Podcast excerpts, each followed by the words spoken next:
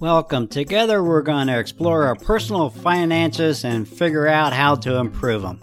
Whether you're just getting started in life on your finances, or you may already have a home and a car payment and you're struggling to get credit cards under control, or you're getting a later start in life on saving for retirement. Reduce Debt Increase Wealth.com is a podcast to educate those to improve personal finances, whether it's eliminating debt or making smart investments.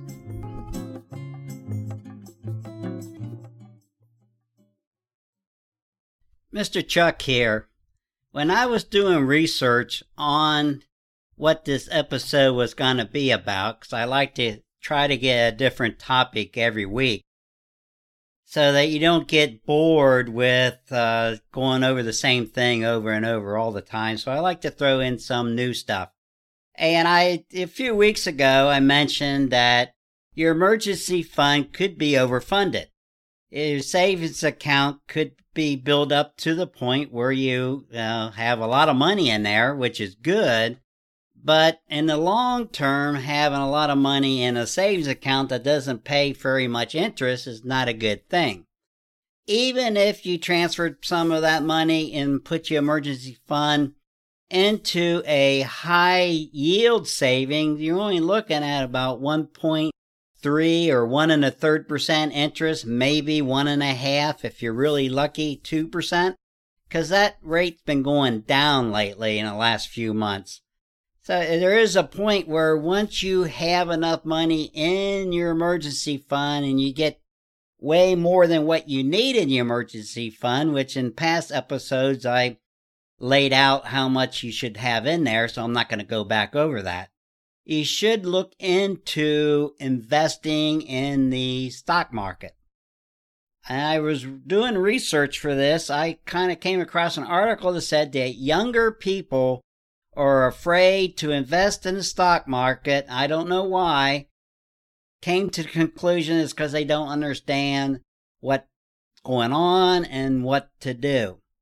Also, in a previous episode, I covered uh, hiring a financial advisor who will help you make your investment choices and make sure that you are diversified, spread your money around, and get into good funds that will are good items that will go up in value over time because the stock market on a historical basis goes up between 6 to 8% a year. I believe it's around 8% is the average. I didn't really look that up, but if I from memory, that's what I kind of remember.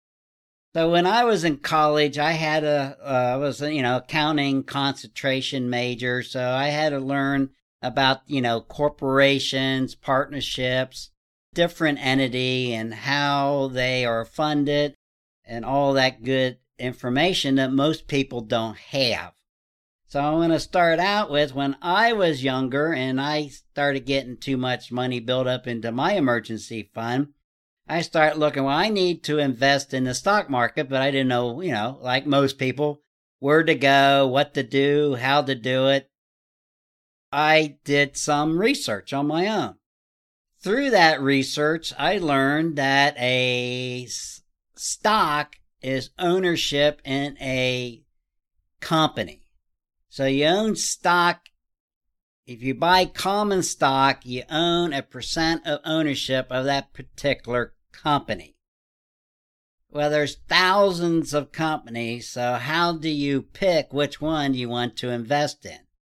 Well, that's where financial planners or financial investors come into play because they know where to go long term, short term, your risk level, and things like that. Common stock, a company, most companies have only one type of stock, and it's uh, referred to as common stock. And it has voting rights. So if you own enough shares of that company, you can, can you can vote and decide who the executive officers are, what their goals and direction they're going to go, and you can you pretty much have control of the company if you own 51% of the stock. There's also another class of stock referred to as preferred stock. Investors buy preferred stock because it may have a preferred dividend payout. So it may pay out $5 a share and dividends a year, and the common stock may only pay a few cents. The dividends are usually based on earnings for that particular quarter or year. There's also companies out there that have a history of paying dividends on a quarterly basis or yearly basis, and they've been doing that for 30, 40, 50 years. General Electric was one of those companies until recently, I think about a year ago, their dividend was three or four dollars a share, so it was a good investment, even though the price of the stock wasn't going up a whole lot, but the dividends made it a pretty good return. So there's a lot of factors. And the same thing with a preferred stock. You're going to pay more for a preferred stock if it has a high rate of dividend or whatever the preference is for that particular stock and preferred stocks usually don't have any voting rights. So you got common stock, preferred stock, where you can buy into ownership of that particular one company. Then that company can also issue bonds, and it's like an IOU from that company.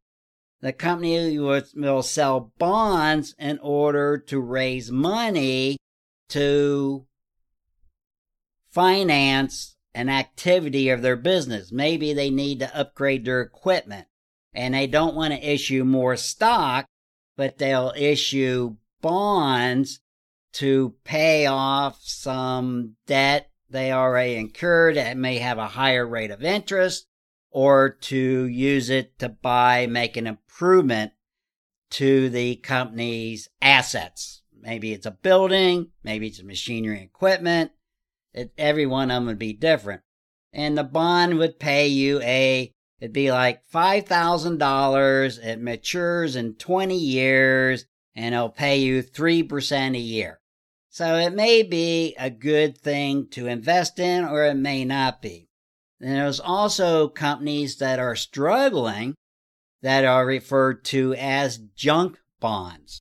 And junk bonds would be a high risk investment because the company is struggling, so they have to pay, or they have bad credit, so they have to pay a higher rate of interest. And then you have mutual fund. And what is a mutual fund? Mutual fund is a basket of stocks or bonds. It's usually within one industrial segment of the market so what they do is they get investors, you put money into the mutual fund and for a specific and, segment of the market, where it's large cap, small cap, what, whatever the segment is. And then they go out and buy stocks in multiple different companies within that market segment. So that spreads out the risk for that market segment. Where that stock in that one company is maybe a little more riskier because if it's a retail company, so let's say J.C. Penney's, and the retail there's a recession and everybody quits going to J.C. Penney's and they start buying at Walmart, the sales go down, so you'll be that stock value probably will go down over time because you got a higher risk because it's only one company. Where if you're a mutual fund and you're buying retail and you got to spread out all over the retail market, say Penney's, Walmart, Target, Giant Eagle, Kroger, all the different companies, and you got to spread all out, it's going to be a more stable fund because one part of the retail segment may be hurting, but another part may be doing good. So you get the best of both worlds all in one investment. And then you have, it's referred to as ETF or electronically traded funds, which is just like a mutual fund, but it's all done by computers. So that's all the basics of what you should be investing in. And my story was I didn't know what to do. I started looking at different corporations like General Electric or Procter and Gamble. You know, I read that maybe you should buy stock in companies whose products you use. Well, I use Tide, so that'd be Crest, so that'd be Procter and Gamble. Then maybe I should General Electric because they made toasters and small appliances at the time and it had other things going on. I don't know, maybe I should do, and I couldn't decide. So I didn't do anything. So my money just sat there. So over time, I lost out. Eventually, I got into a mutual fund. I bought one mutual fund and I put my money in there. I set it up as an IRA individual retirement account and I put money in there. It was like a thousand a year, then two thousand a year. And I built it up and eventually over time, maybe t- 15 years or so, my $6,000 money that I invested turned into like 90,000. Well, I was doing pretty good. So I was happy. So I just let it ride. You know, I didn't do anything. And that mutual fund was one of the largest ones that was in there. It was doing pretty good at first. Then it got too big and started sliding. Then they closed the fund, which means no new investors. But old investors that was already in there could stay in there and add more money if they wanted to. And then we had the recession in 2008 where the banks failed and stockbrokers failed and it dropped down, I believe, to about $40,000. And that's when I got smart and said, I can't do this. This is something we need to look at on a, you know, least quarterly basis, semi-annual basis. So I, I need to find myself a financial advisor. So that's what I did. Got myself a good financial advisors and we pulled the money out where I had it and reinvest it and now it's well over a hundred thousand again. I don't have to do nothing. I just put money in. My financial advisor takes care of it. He makes sure I'm diversified. Diversified means you spread your investments out over all the market segments, over all the different activities and things that you can do. So, and I, we do that by buying mostly mutual funds spread out over all the large cap, small cap, utilities, real estate, all the different things. So if one part of the uh, economy goes down, another part is still strong, I'm still doing fairly okay, and I'm still hitting that 7 to 8% return every year. And another thing later on I noticed you don't want to watch the market day to day to day. Maybe week to week is okay. Once a month is okay. Quarterly is fine. If you follow the market on a day to day basis, you're going to see the market's going to drop. You know, and the news will be on the market dropped 90 points. The market dropped 150 points. Uh, what's a point? Well, a point is not a dollar. So you actually would have to go into your investments and look, how much did I lose today?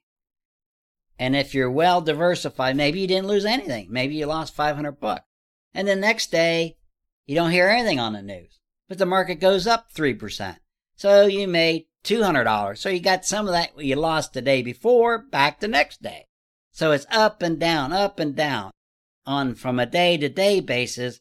But over the long term, it's just like a bar graph that starts at zero on the left and it's a gradual line going up to the right. So if you look at the long term, you just get this long gradual line that keeps increasing over the long term.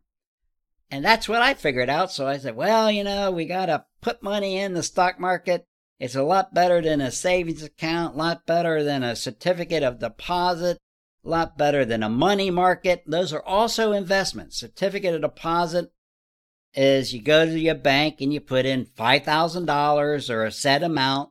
I think it's usually 5,000 or more, 10,000, whatever you got. And they give you a certificate that you have a deposit with that bank and it may pay two and a quarter percent and it matures in two and a half years, five years, 10 years. You know, they got all different lengths. Right now, the rate's so low, you do not want to go long term on a certificate of deposit. You want to keep them three months or six months and keep renewing them over time to hope that the interest rate goes up. If you lock in a 2% rate of return interest rate on $10,000 for 20 years, five years from now, it might be paying 8%. Now you're losing 6%. So you don't want to do that. So that would be a certificate deposit. A money market is the value of a share is a dollar no matter what happens. So no matter what you do, it's always worth the same amount. So if you put in $5,000, you got 5,000 shares, it's always worth a dollar. And it may pay an interest rate of 2.5% or whatever the rate is. It pays a little bit more than a certificate of deposit, pays a little bit more than a regular savings account. But the reason you want the savings account is because it's considered liquid. You can just go to your bank and pull the money out today and you have it. Or transfer it to your checking account for an emergency to pay for repairs of your car or whatever happened. And you can, your money is there instantly. Where in the stock market, it's not considered liquid because in order to get your money out, you have to sell your investment or one of your investments. When you sell the investment, you're going to have a gain or a loss. If you sell it for more than what you paid for it, you're going to have a gain, and that's subject to income tax. If you've held it in there for more than a year, I, I believe it's six months now, at least a, six months or longer, then it's considered a long term gain and it would be taxed at your long term capital rates gain, which is a lot less than ordinary income, maybe, depending on your income. If it's in there for less than six months, it's going to be considered ordinary income because it's a short term investment. I believe it's six months now. It used to be a year for years and years. That's why I remember a year. Uh, but I, I think that's been changed and it's six months now. Maybe it's been like that for a while. I just I don't pay attention to it because I use tax software and it does it for me. I just plug the numbers and it figures it all out for me. So that that's what I when I was younger when I decided to do, and that's my course of action was I didn't start out with a financial planner early enough, so it, I think it cost me some money in the long term. There's a lot more to these investments than what I covered in this podcast such as bonds. You can buy them at a discount or you can buy them at a premium. So before you buy anything, whether it's a stock in an individual company or you buy bonds in some company or you buy mutual funds in a particular market segment, whatever you do, do your homework first. Learn about where you're putting your money before before you put your money into that investment.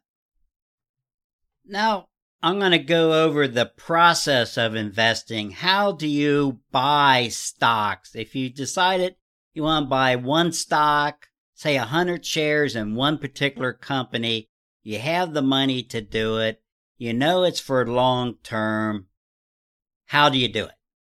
Well, you need to have a stock broker which is companies like Charles Schwab, JP Morgan, Edwards. There's a bunch of them out there.